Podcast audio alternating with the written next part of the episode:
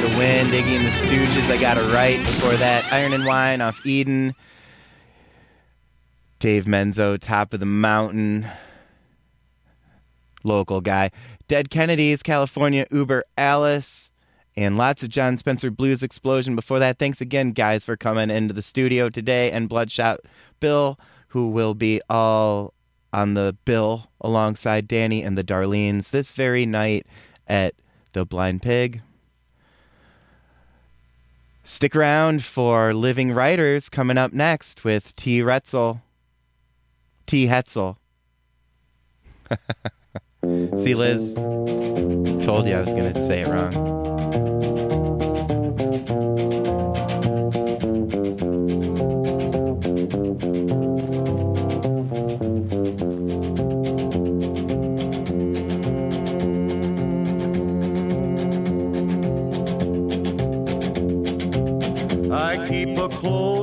Watch on this heart of mine. I keep my eyes wide open all the time. I keep the ends out for the tie that binds. Because you're mine, I walk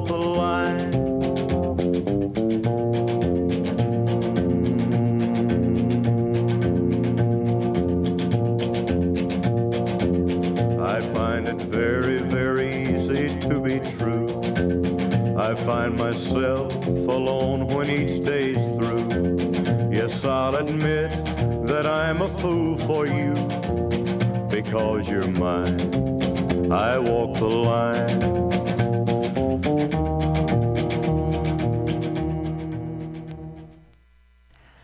Afternoon. You've got Living Writers. I'm T. Hetzel, and today I'm so, so, so thrilled to have in the studio Jean Valentine.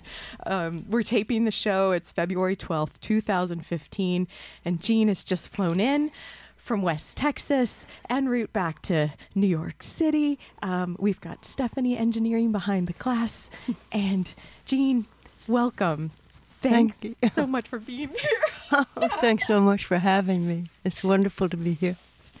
Uh, even in even in this freezing winds that we that were battering us as we we strode towards the station. Makes a change from Texas. It does, it does. And then by the time you back, get back to New York City, you'll be like, "Oh, this isn't so cold over Right. here. This isn't so bad." Um, uh, Jean, we've got um, uh, from Copper Canyon Press, 2010, "Break the Glass," uh, a, your a book of poems. We also have on the table um, new and collected poems, 1965 to, through 2003, "Door in the Mountain." And you have a, a new collection coming out with Copper Canyon Press in maybe this May. Yes, we're hoping. And what do you do? Is what's the title of that one going to be? It's called Shirt in Heaven. Well, then maybe we'll talk again in May, shall we? Oh, I'd That love that. okay. Wonderful. Um, so we won't worry about, yeah, we're getting everything in today. Before we go any further, I'll read um, a short bio from your website, Jean. I got to say, I love the photos on the website, how you have um, two pictures. Um, one from you in 2002 and one from you uh, uh, of you from 1972 That's a long time. and and you have also a wonderful picture of a typewriter to start oh, I So- know. I still use a typewriter. Do you? What Yeah. kind of typewriter do you use? Oh? God knows. It's an old Italian one. What are they called? Is it Olivetti? Oh, Olivetti. I- have a little Olivetti portable. Do you have one? I do too. Oh, wow. Yes. My my friend um, Phoebe gave it to me. Aren't they great? they are. Oh. It's it's the best for I think start even starting poems. Do you find that oh too? yeah, Jean? that's what I do. Yeah, and then I type them up to see. I think they look better than they do in my scratchy handwriting. You know, love putting them on on the typewriter. Do you start with the hand, the the scratchy I start by hand. Yeah, I start by hand. But then I love to type them up. They look so much nicer. Yes, like the curves of the letters. Yeah, right. Yeah, beautiful. It gives them so, a different type of voice almost. Yeah, does- yeah. It? Do you use um? Do you have sort of favorite um? Do you use like yellow pads or like unlined paper? Or I what- love yellow pads. Yeah. When I got to Marfa, it's the place I've just been where they uh, do everything for you. And one of the things they do for you that you see first is you walk in and on the desk there's a yellow pad and probably three pencils or something. Wow. So just in case, right? Just in case you get an idea. well, it's true. It's bad as a writer to be caught short without one of your right, and it does happen, and that's the worst. Yeah, I don't know because some of those things, some of the ideas are so fleeting, even Yeah. if they feel so strong, aren't they, Jean? It's- Absolutely. Yeah, yeah. You have to have pen and paper around. do. And yellow pad is your Yellow your pad. your one of your tools of choice. oh, I adore them. Do And you? I I do. Also, um, uh, well, let's see. I was gonna say even the small m- mole, Moleskine. Uh, oh, I love Moleskine books. because they come in so many Oh, sizes. I know. I know. They're so comforting. They they are. I used to think they were too precious to write in, so I would I just sort of carry it around, and then They're too beautiful yes, yes. But then as for human hands. It's true, except for Hemingway. right. but anyway, but you you you dog ear them a bit, beat them up a bit, and then you can start writing in them, right? But- Right, well, right. Jean, before I, I keep chatting with you here, I'll read the bio and then we'll go from there, shall we? Jean Valentine was born in Chicago, earned her BA from Radcliffe College, and has lived most of her life in New York City. She won the Yale Younger Poets Award for her first book, Dream Barker, in 1965. Her 12th book of poetry is Break the Glass, published by Copper Canyon Press in 2010. Door in the Mountain, New and Collected, Poems 1965 through 2003, was the winner of the 2004 National Book Award for Poetry. Jean was the state poet of New York for two years, starting in the spring of 2008. She received the 2009 Wallace Stevens Award from the Academy of American Poets, and many awards, actually. And in 2014, she was given an award for exceptional accomplishment in literature from the American Academy of Arts and Letters. Jean has taught at Sarah Lawrence College, the graduate writing program of New York University, Columbia University, and the 92nd Street Y in Manhattan. And today you're visiting the University of Michigan. Yes. so so you'll be here teaching students and meeting with writers and poets. and- I'm excited to be here. Oh, Yeah. Well, it's so it's I've I'm so glad you're here. I've really been looking forward to this. Thank you, Um, T. Thank you. And Jean, so from from um, could we think about a little bit about your story, your writing story, like Sure. what the way um, writing poems has been um, a constant in your life. When Mm-hmm. when did you when did you start finding poems and and writing short pieces? Well, I think I was lucky to be born into the family I was because my mother uh, read nursery rhymes to us when we were little kids, and it was very, it was very unforgettable to me. And it was one of the moments that we shared with her because we were, uh, we were doing our lives and she was doing hers. But then we'd get together and she'd read us, and you know, at the end of the day, she'd read us. Uh, from nursery rhymes, and I'll never forget it. And I also had an older sister who loved poetry. And so she would say, uh, it's pronounced Yates, Jean, not Yeats. but she was mostly telling me there was such a poet as Yeats, and also other poets that she already loved because she was that much older. And so that was a great, great help to me too, you know, and great inspiration. And so having those those rhymes and those lyrics in Oh, your in your wonderful. mind and your imagination Yeah. from such a young age. Yeah. So when did you did, did you start writing? Because you've got that first book um, came out in in 1965. Were you had you been writing poems when you were uh, like a young woman in high school age and Yeah. and, and you talked about in the, like in, in- about Elizabeth Bishop being important to you too as a woman writer in amongst the many men who were Oh, yeah. teachers. But- Yeah, absolutely. Well, that seems to be two parts, but I'll start Yes, by a lot of questions. uh, well, it's good though. Uh, they're all one, really. I, I think I, I really uh, started loving to write maybe around the age of twelve, something like that, and I got a lot of encouragement from teachers along the way. When you were and 12. well, you know, just writing what I thought were poems, but you know, or wanted to think were poems. But I loved poetry and I read it and um, got a lot of encouragement from school. So I really, really love the people who go into schools and teach. And I'd love them anyway, probably, but they really encouraged me. And um, college, I got a lot of really wonderful encouragement in college. And I think if I hadn't, probably I wouldn't have gone on because it's such a. And in those days, this was the 50s, I graduated from college in 56. There weren't very many well known women poets that, by me anyway, well known. You know, there were probably more, many more than I knew about, but to have someone like Marianne Moore or Miss Bishop going ahead of you really made a big difference because it was pretty much a man's world still in the poetry I knew, which was the white middle class poetry of that time and place. And in America. Very limited. And in America, not to mention God Almighty.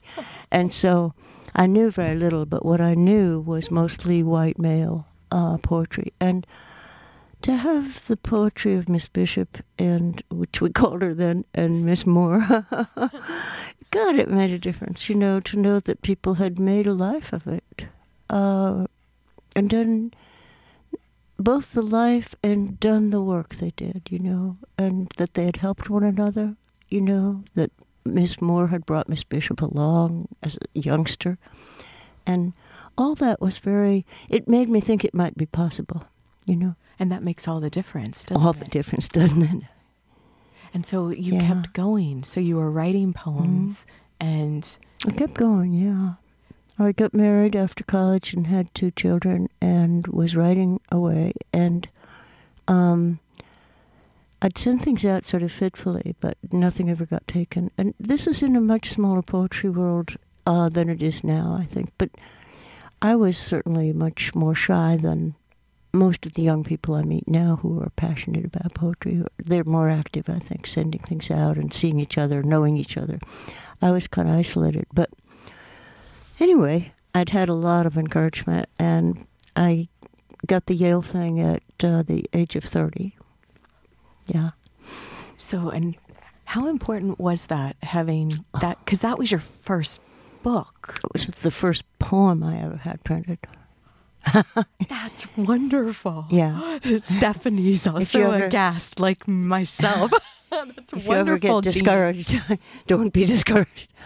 Uh, I think it's just all such a um, such a chance, you know. And someone had told me, "Oh, you should try the Yale poetry series, whatever it's called, Yale series of younger poets." And and so I did, but I I really didn't have a dream because I'd never had a poem printed.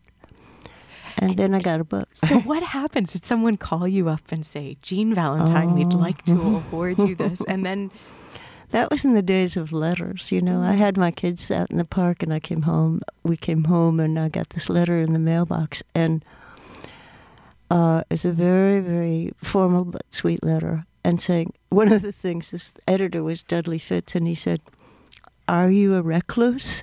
I have never seen a poem of yours in print. recluses unite. Recluses unite. so that was a wonderful day, and he and I became great friends, and he he became a mentor to me very much so. He, in fact, I can't believe how much patience and time he put into that first book. Very very kind man.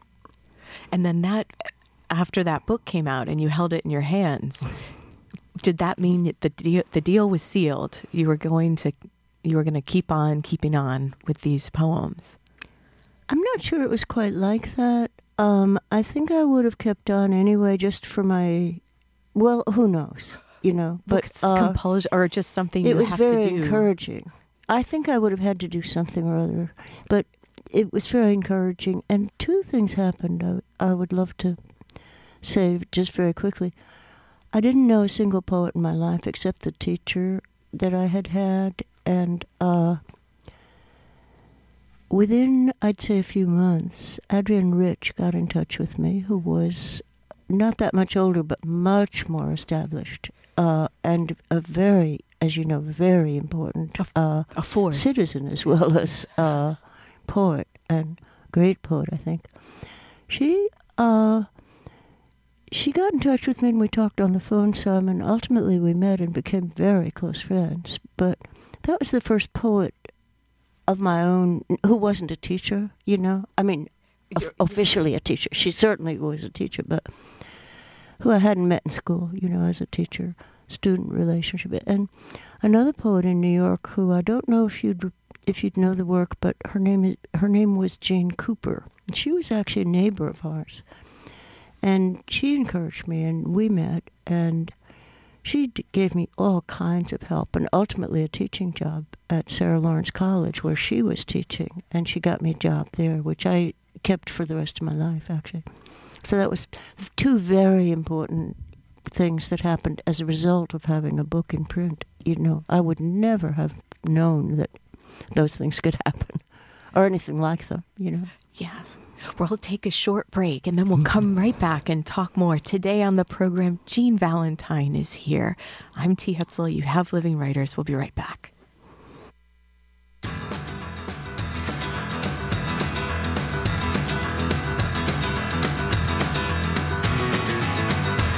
Country boy ain't got no shoes.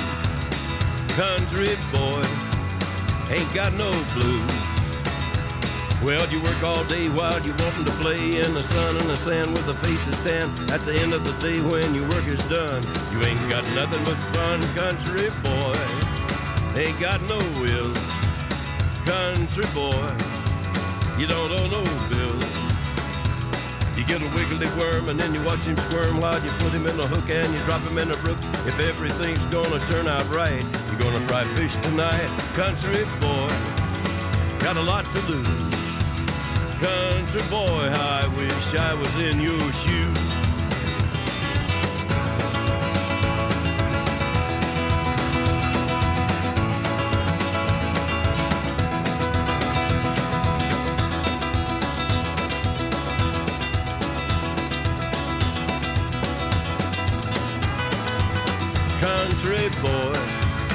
Got a shaggy dog.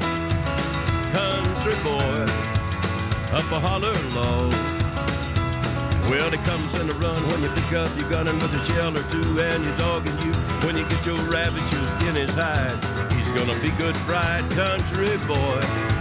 You got a lot to lose. Country boy, I wish I was in your shoes.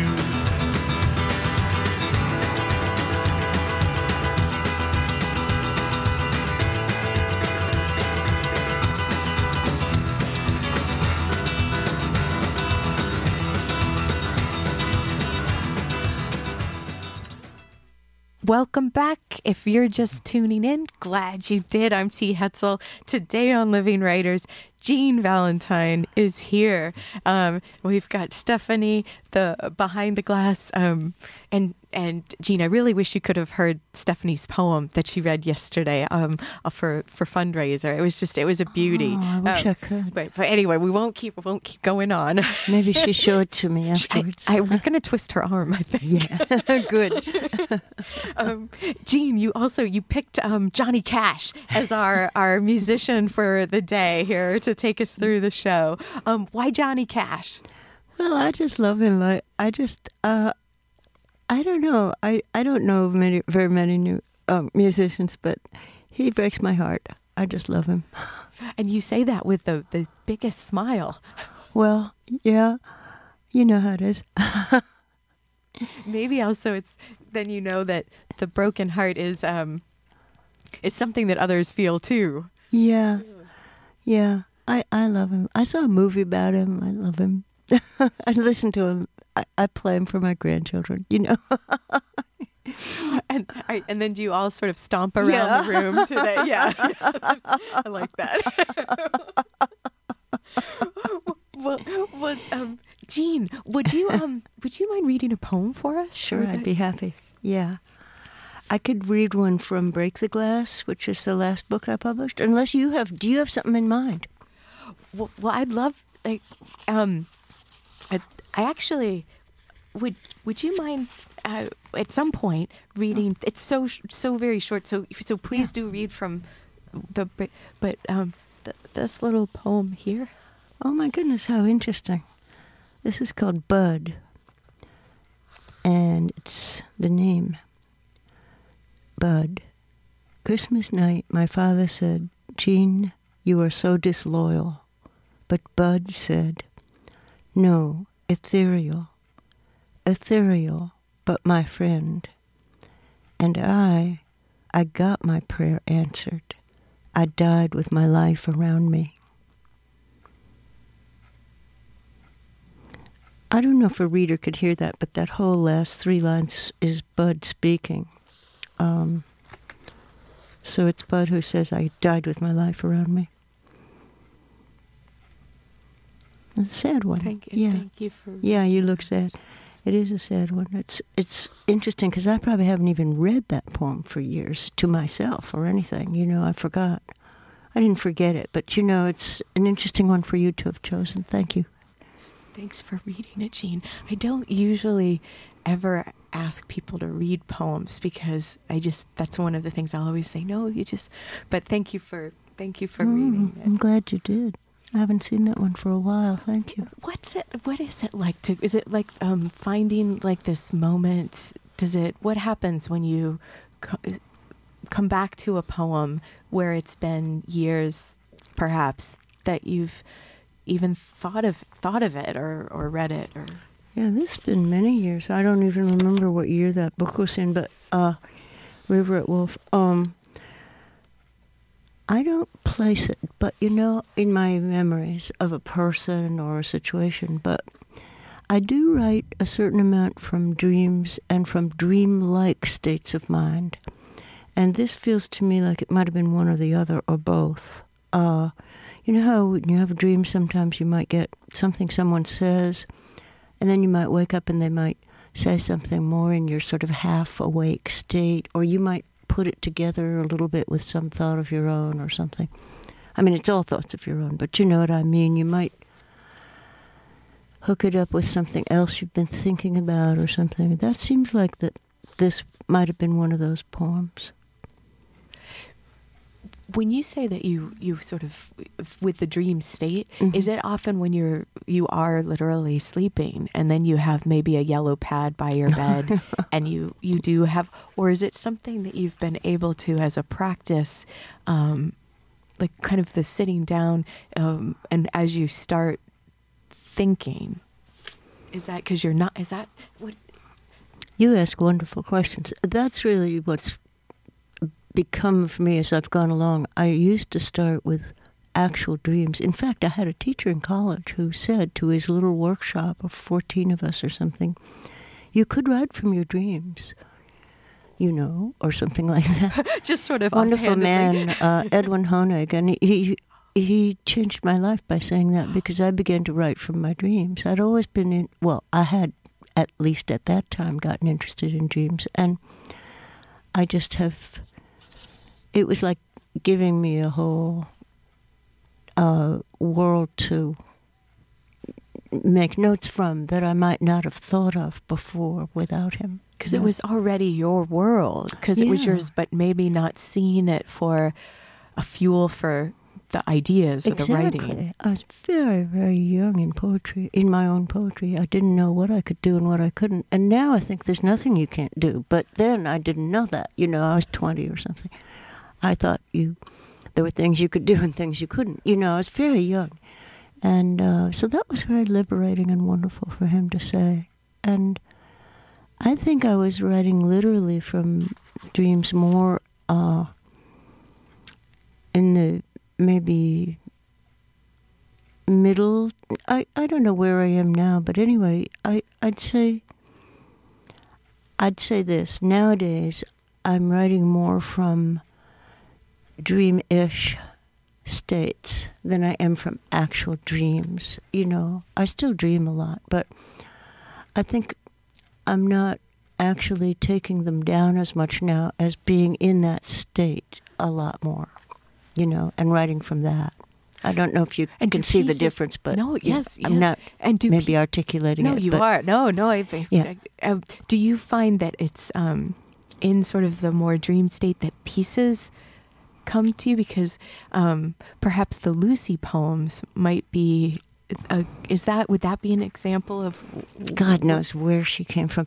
That was one long dream because I wrote that thing in about two days. That was amazing. And Uh, is that in the new book that's coming out in May, or is that in Break the Glass, Jean? I think she's in Break the Glass. Let me just. Yeah, she is. She's the last section in Break the Glass, I think. I got a lot of Lucy here if you want to hear one or.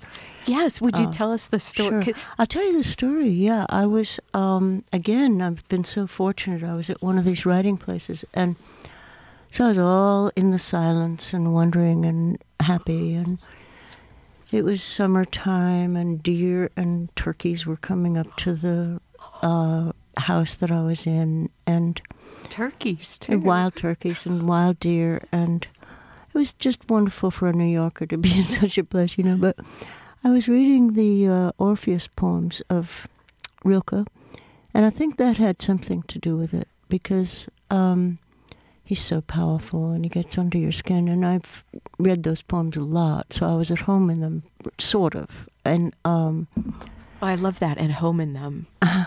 you know what I mean. Yes. I don't know German, but I was at home in, in the translation. And um, so what happened was I looked at this magazine article, and there was this article about Lucy, who's a hominid uh, between the the the uh, apes who were on all fours and the apes who stood up. She was one of the first ones who stood up and I think she's called a hominid. And one of the things that meant, this article explained, was that the mothers, the the females, would be able to hold their babies because they were walking on their hind legs, so to speak, and they had arms to hold their baby. And the whole story was sort of a miracle how they found her and everything. But I think the mother uh, feeling that came to me from her was very strong, almost unbeknownst to me. Oh, okay. Um, and so I just, I could go on and on about this, but what happened but, was I but just. the mother feeling. yeah, you were saying the mother feeling is very strong, and I welcomed that. And what else was I going to do? But you know, it was very strong to me in my own uh, life, and so that was a time. I don't remember quite how this conversation started, but that was a time when I was the only time in my life, I think, where I got a long thing just absolutely dictated. I mean, I didn't have much to do with it, honestly. And I've never, never had anything like that happen. It's a fairly long thing. And um, I suppose that's how some poets are, you know. A lot of the time, I'm sure Rilke was. But for me, that Oh, was the first thing. Don't you think? Yeah, like those Orpheus poems just seem to have come directly from God through Rilke to us, you know, through his ear. Uh, yes. But then, and then you're saying because you were in those poems, that's how Yeah. this Lucy sequence came. I think that helped a lot. Being in that, you know, Orpheus world of his is so inspiring. You know, And that did it? Was it for several days, Jean? couple of the, days. So h- about a day and a half, but including a night. You know, so And did you keep writing through the night? yeah, yeah. So you kept writing. Once I started, yeah, I I did. I I love when things come, so I wouldn't consider anything else. You know, if it's coming to you, would you? Just keep. That's a good question. I feel like I should say no, of course not. But then I feel like life pulls on you. It does pull on you. I was lucky because I, for one thing, um, I, I didn't have any family around me. I didn't have a job. I was in this state of being uh, in an artist colony with nothing to do. because that was You know? really that was sort of your your your job to do. or It was so, my right? job and my family and everything. It was everything. I just didn't have anything to do but sit there and write write things down. So it was the right moment to Perfect. keep keep listening. Perfect moment. I hope you were that- eating. I Oh, hope yeah. you were eating. Don't worry about me eating. but it was interesting. I got almost alarmed by it because uh, I'd never had anything this long come to me. And what would be the alarm? I suppose sometimes happiness can be alarming, you know? Which sounds strange to say. Very strange to say, but I, I went up and called a friend on the phone and read her some of it. I said, I don't know what's going on with me, but this thing keeps coming. And she said, I think there's more. Go back and write the rest of it. And she said, just don't operate any heavy machinery. Good counsel. Good counsel. Good counsel. Johnny would like that, right? Johnny Cash. or he might even be like, just give it a go. yeah, right. well, you know what? On that note, let's hear a little more Johnny. Okay. We'll, we'll take a short break. Today on Living Writers, Jean Valentine is here. We've got her book, Break the Glass, out with Copper Canyon Press on the table with us. We'll be right back.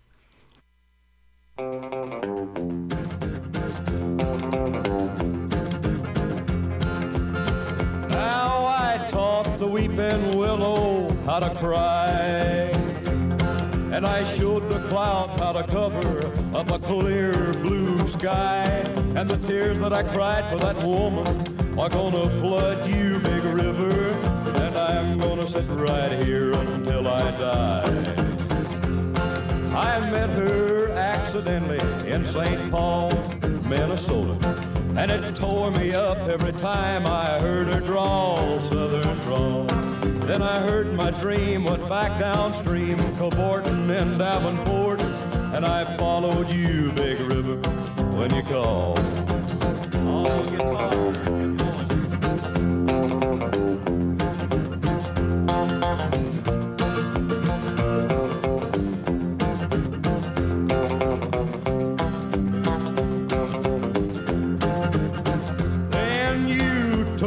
St. Louis later on down the river.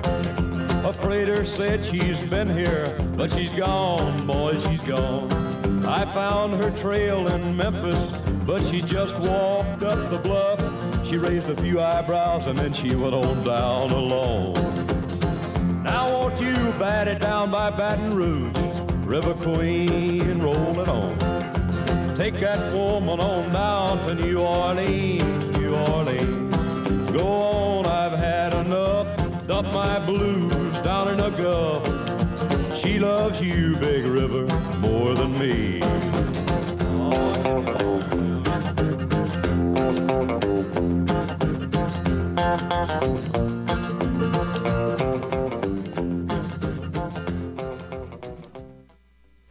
Welcome back. You've got Living Writers. I'm T. Hetzel. Today, Jean Valentine is here playing some Johnny Cash. Thanks to Stephanie making the choices. Jean said, let's listen to some Johnny. And then we were all just like, that's entirely the right thing to do. Isn't it? Jean, so we we were talking um, about Lucy before the break, the poem, and um, and then during the break, you were telling me a little bit about how it was this experience that felt so unusual, and I was wondering, would you mind saying a bit more about it? And maybe you could even read part of Lucy for us too. Sure, I could. It was unlike any experience I've had before or since. And one of the one of the interesting things that happened too was that I had seen a um, untaught painter. I think there's better words for them, but um, I'd seen his work, and he came into the poem, and um, it's just he was as unbidden as Lucy was. I'm just uh, fiddling here to get his name. And- and you- Uh, you- outsider art, Martin Ramirez. I don't know if you know his work. He came into the poem, just walked in. You know, it, it was just like I can't describe it. If you were describing it, uh, you might say you were sitting in the audience and a play was going on or something, and you just took it down because that's what you did. You know, you just wrote it down. and she came, and then he came, and what they have to do with one another, I'm still not sure. But you uh, trust your subconscious. I do totally, yeah. I have nothing else to trust, you know.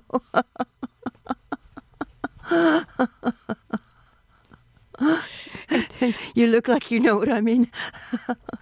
I, d- I do. and Stephanie knows what I mean.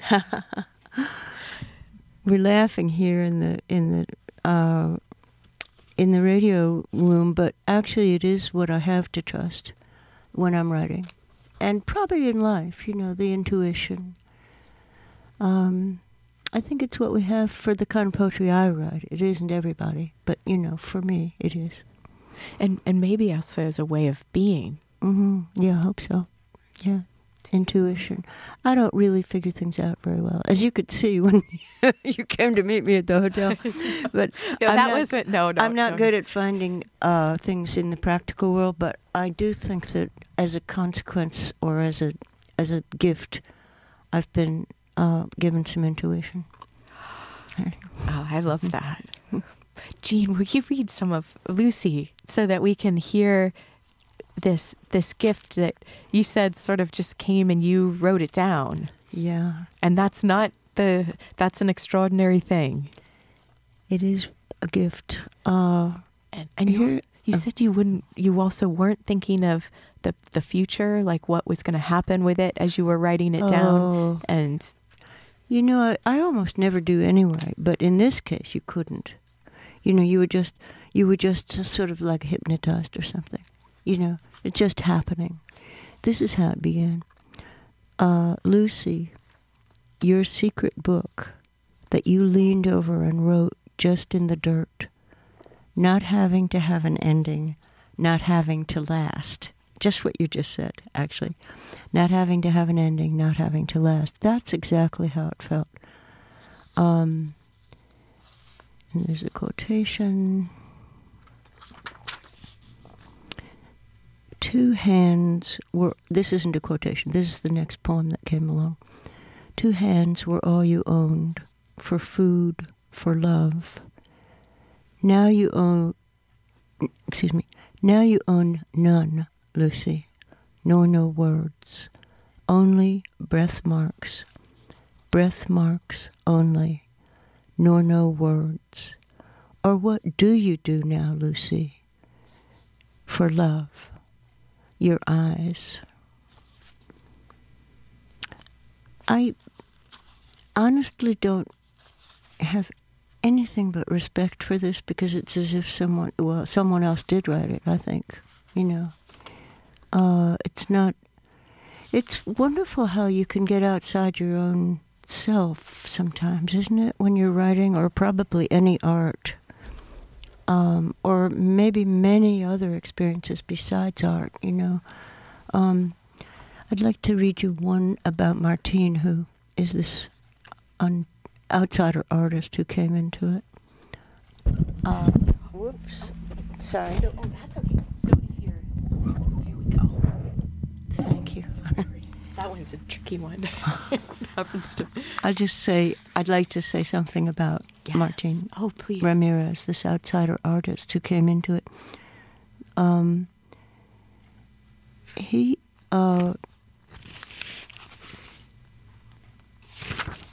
he felt, I think, uh, this is getting conscious about it, but he felt like a, a sort of, um, if, if I'm um, thinking of uh, who these people might be to me, she felt like a complete uh, other, but like a muse, sort of, uh, in the in the sense of she uh, literally mused. She told me what to write.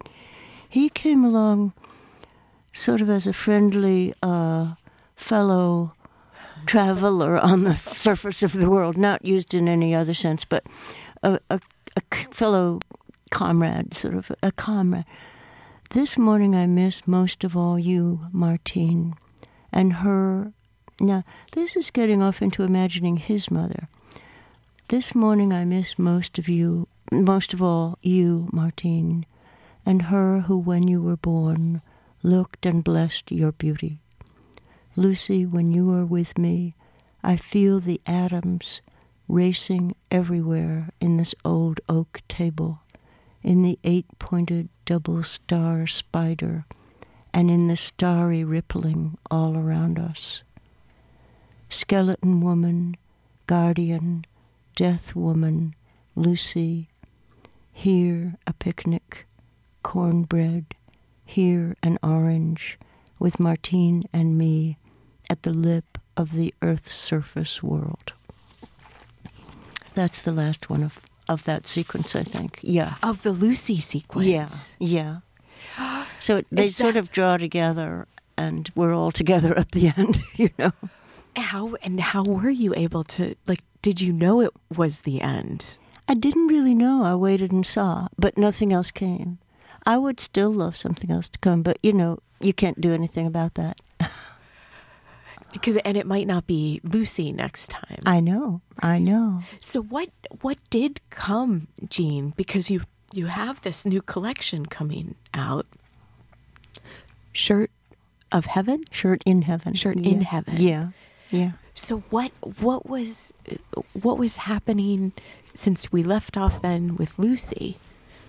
How you did know, I'm afraid I didn't bring anything of the new book with me. Um, I brought some new poems, but there'd be the book after that. Um, I suppose I'm going to give a reading today later, and I'd re- read some of the uh, ones from the coming book, uh, Shirt in Heaven. But I don't suppose you could paste those onto this interview, could you? Uh, I don't seem to have anything from what would you like to read, book. That's okay. I don't know why I was being no, but that's that's very interesting. Because I love this Um, idea that there was some this thing that happened, and then it sort of became the end of the book, even though you were still writing poems. You know, all Yeah, around it. That's probably. right. This did be did it become the end of the book? Yeah, I think it did. It became the end of this book. Yeah, yeah. You know, partly I think, honestly, for me anyway, it gets to be the end of the book when you have enough pages. I like that. I like it's very practical. I like that because people are like, "Oh, this is this feels like this is in this book," and I'm like, "How many books do you have?" Uh, God, it's it's to me much more kind of. Can I send it off to Michael yet? Or, yeah, you know? and isn't he lovely? Oh yeah, Michael he's absolutely And- and- lovely. and- yeah, and and Joseph and, and all the Oh, guys I at all the, the gang at Copper Canyon. you know them all. Yeah, yeah, they're wonderful. Um, so I guess um, I could read you some that I think are from what will happen next, which is maybe one more poem. Or? That would be great. Yeah. This is one I'm very fond of. Uh, it's called Notes from a Lecture by Sir Roger Penrose. And this isn't quite Lucy, but I turned the radio on one day, and I don't know if you ever do this. There was this uh, wonderful British voice, and he was lecturing about the Big Bang and things like that that I kn- knew nothing about. And I was, but I was transfixed. It was kind of like Lucy, who I also knew nothing about, except this is available, but you know, I didn't know. Anyway, I'll read it. Uh, these were just things he said that I wrote down. Before the Big Bang came the remote future. Out of the heaviness, turning, then opening, spreading like fast water, open, crossover. It's hard to talk about what you know. Sir Roger is projecting transparencies. His hand drawn diagrams look like breasts and fields of tipping hourglasses.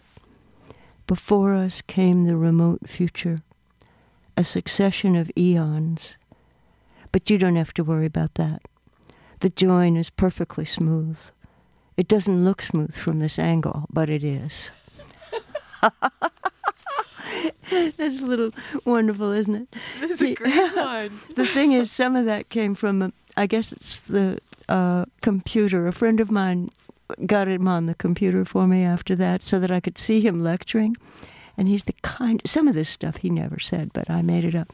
But he did say before the Big Bang came the remote future, That- which absolutely blew me away. Yes. Isn't that wonderful? the remote, yeah, after the beginning of the remote future. So he, Swim he around did in that say that. Swim around in that for a while, and he did have these transparencies. And but some of the stuff I put in, and I hope he won't mind if he ever saw it, but I don't think he will. Anyway, he's the most. You just fall in love with him when you see him teaching. He's lecturing to huge uh, audience of physicists, and he's he's as kind as if he was teaching little children. And he says things like, um, before us came the remote future, a succession of eons. Then he'll say, look at the audience and say, but you don't have to worry about that. The join is perfectly smooth. It doesn't look smooth from this angle, but it is. You know, it's like he's talking to a child and saying, it's going to be all right. You know, he's just, I guess we all have to hear that. we do, and especially I think in his field, you know, but maybe in all fields. It's just he's a very, very kindly teacher, and I was very lucky to find his voice on the radio. And Takes one to know one, Jean Valentine. wow, you're very, you're very good. Let's let's take a short break and then we'll be right back for more today, more conversation with Jean Valentine. You've got living writers. We'll be back.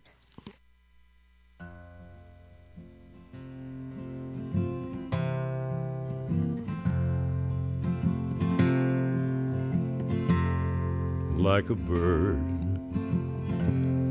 on a wire, like a drunk in a midnight choir. I have tried in my way to be free.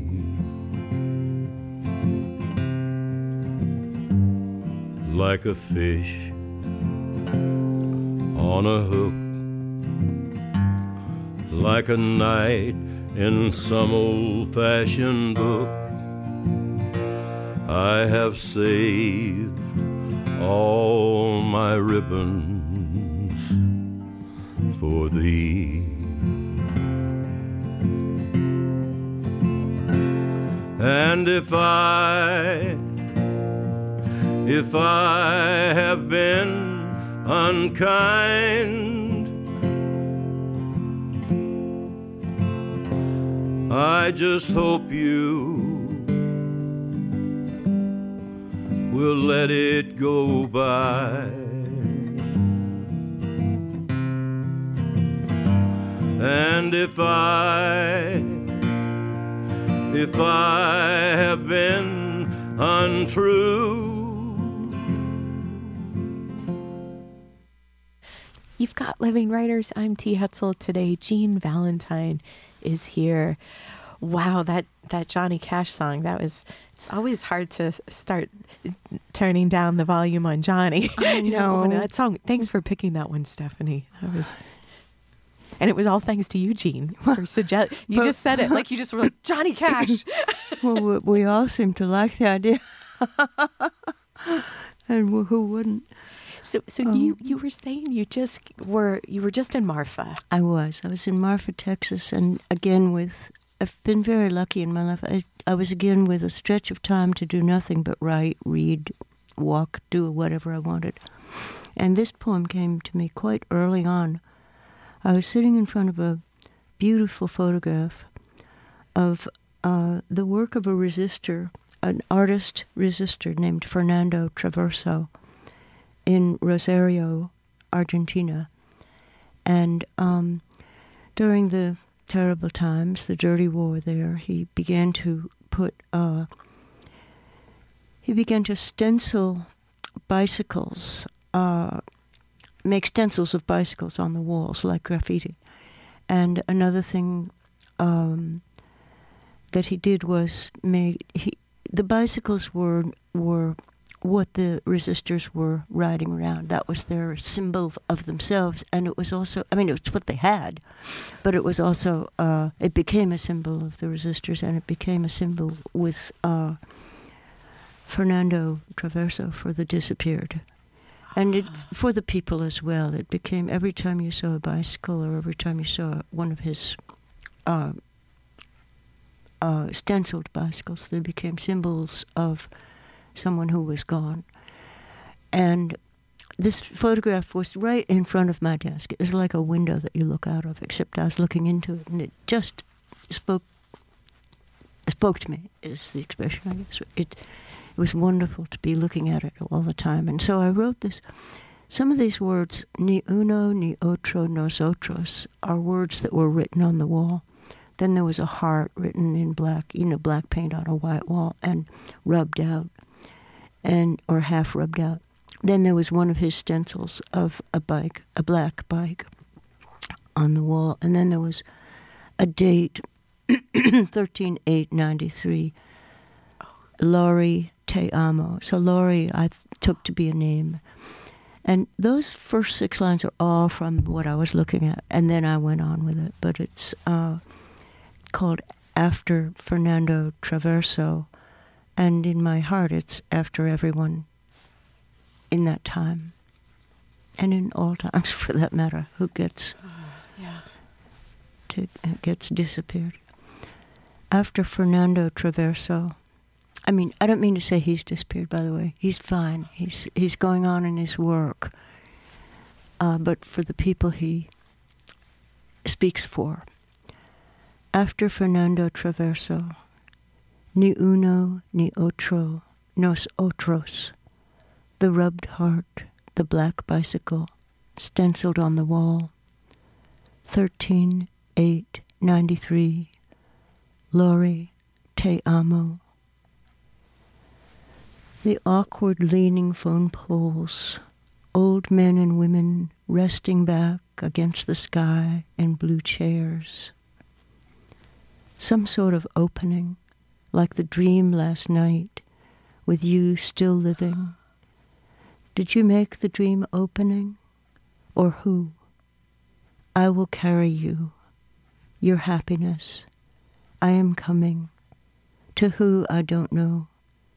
Te amo. This happiness. Old life. I'm glad. All my rubbed life. I was found. I was written on a wall in air. Thank you, Jean. That's you just wrote that one. Yeah. Or he did. Somebody did. It was it was you. It's you. That's that's a beauty. You know how it is as a poet. You see something or something comes to you and you really feel it's not your own at all, but you just happen to be at the right moment, at the right time, at the right place. And, and it, you know, you get blessed. And it seems like there was that that stenciled bicycle with the um and that you connected it to the dream as well and this opening. That was interesting. I had one of those dreams when I. It, it all happens, you know, if you're there. I, I had a dream the first night I was in Marfa about some people who I love, and when it was one of those dreams when you wake up, you go on dreaming, you know, you're sort of still in it, and they're wonderful people. And I wrote them and I said, uh, I just. I thank you for being in my dream, and I told them about how happy it was and everything like that. Because com- keeping company a bit. yeah. And what was interesting was I had completely forgotten that they themselves had been to Marfa one time. I'd completely forgotten, and it was my first night in Marfa. But I think maybe they came to say hello or something to bless me. And your time there. yeah, exactly. And oh, welcome to Marfa. And that's the subconscious, isn't Yeah. it? Because we might Yeah. not be aware, but we're absorbing. yeah, absolutely. all. And I guess we are. Yeah. It's we keep it, even though maybe it is passing through us as well. But Oh, we do. We do. Yeah. It can be keeps both. us. It keeps us. Whatever. and and Jean, so have you? Did you? Because you speak about these times where you go to a certain place, like Marfa. Mm-hmm. And um, when I was reading poems from Door in the Mountain last night, um, I was reminded that you were in Ireland I was, yeah. as well, Mm-hmm. and, and that felt like was that over a span of time? Because it felt like Ireland returned a bit, and, Yeah, and seven between years. books Mhm. or so. I was there seven years. I came back and taught one semester each year. But I was living with a man over there, and so my basically my life was over there for seven years. Yeah. Was it centered in Dublin or where? No, where- out in the west. Oh, out in the west. Yeah, yeah, near Oh. Sligo, near Oh. Sligo town. Oh. Yeah. Do you know the country? I, well, I've been to uh, County Clare. And, oh, uh, that's a beautiful and county. Moveen. But, uh, it's, Oh, uh, it is beautiful out west yeah, there, isn't it's it? beautiful out there. And the cliffs and the Atlantic. And, Yeah, yeah. And, Ben Bulben and all that. Yeah. and what's swimming underneath, right? the cold waves. Did you? Good for you. Oh, oh, no, I didn't. It was, I Oh. think, a bit too cold. Oh, it's very cold. Not as cold as Michigan, but That's uh, true. Anyway. But so Ireland was also this this time, and um, but these it feels like Ireland's also a place of visions. But it seems to me, Jean, you have you've managed to cultivate a spirit that welcomes the vision no matter where you are. I hope so. Knockwood. Yes. Yeah. What what's your what what are some of your what's your most recent vision? Well, I suppose this fellow, Fernando Tra- Traverso, that I just read the poem, not that that's a vision, it, it's just something that. It does remind me a bit of Lucy, though. It came to me. I was looking at it and feeling my feelings, reading about his activities and admiring him and so forth. But then you go to a different place, sort of, you know. It's not his daily life or even his amazing miracle of a life, but you get drawn into a poem somehow. I don't know how to explain it, you know. It just is. Yeah, somehow, if you're lucky. Well, and if and if you sort of are making the space, I think we have to make the the quiet? space. Yeah, the quiet. Oh my God, yes. Yeah. Do you get a chance to do that very often? well, let's not talk about that, Jean. Oh, okay. Not on the air, huh? no, but but I think I love your laugh too. That was so, um, but it well, this idea of silence, 'cause- and you live in New York City, Mm. so it might not be the most. I, I mean, it's something then that you also sort of make and inhabit, even if the rest of the world isn't silent. I don't think it has much to do with the actual sound around you. I, I mean, it, it would if you were wood. it- If you were in prison or someplace, the actual sounds around you could be killing. But um, if it's New York or Marfa, I don't think it makes a whole lot of difference. It's a Uh, different kind of you know, silence. I think so. Yeah, I think you could be sitting on a subway if you feel safe in the subway and it's not too uh, wild. You could probably go into your own thoughts pretty well if they come to you. Yeah, I think it's more of an inner thing. You know, if you're, if you're, if you're not afraid of what might come. Yeah, what about that? Because you say, you've said in the past, I write from things I don't understand. Yeah. Isn't that the joy? Yes. But it's a big thing to say, too, isn't it? I when I say isn't that the joy, something like the artist Traverso is not joy. It's terrible suffering. Yes. But I think the joy that I intended was when I said that was the joy to share it in any possible inkling that you can. You know, to have any inkling of what it's like to be another human being or an animal, anything. That empathy. Yes. And so that, and so it, that makes me think of what you said earlier, Jean, about the, um, where you're almost coming out of the self when you're writing these poems. And so I was thinking if you're out of the self, uh, you're in the universe in some way. Well, I think we are all. I guess we are, right? Here we are. No, but I know what you mean. I do know what you mean. Maybe more consciously we are in the universe and not in our own clothes and our own house and all that, not paying the rent or finding the radio station or whatever it is. You know, you're, you're sort of free and it feels I think it feels good whether you're uncovering tragedy or joy. I think it feels good because I think you're free uh, to be open, you know, even if it's for five minutes. Thank you, Jean Valentine, for talking with me today. Thank you so much, T. I've so loved it. Talk with you again. Love that. Thanks for listening, everyone, to Living Writers. Until next time.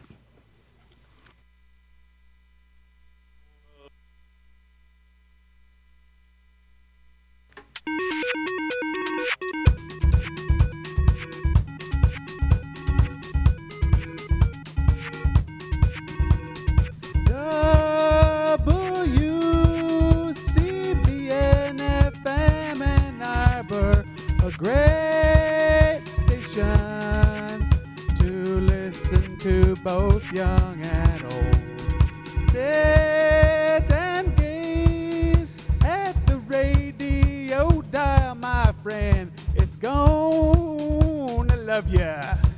Oh yeah, you'd best believe.